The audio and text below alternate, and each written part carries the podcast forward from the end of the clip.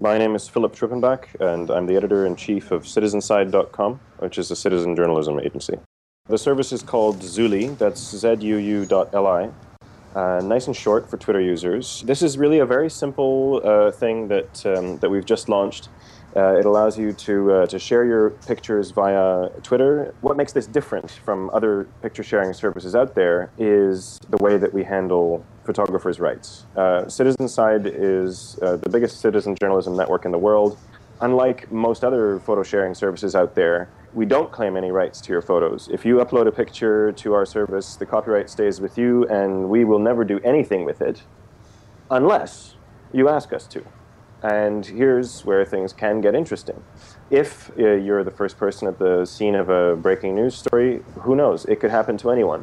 If you are downtown when there's a protest happening, if you are there when the fireworks are going off for the fourth of July, whatever it might be, uh, if it's a newsworthy event, you can share that picture via Twitter on Zuu.li. And uh, if you tick a box saying scoop, uh, that picture will go straight through to our editorial team. We monitor that feed.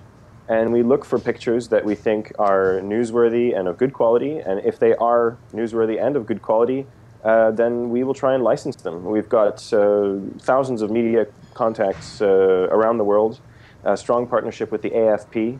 So if you share a picture with Zuu.li and you think that it's newsworthy, uh, and you click you know, the button that says, I think this is a newsworthy pic when you're uploading, um, we can get it to papers, news, uh, news websites, even broadcasters within minutes.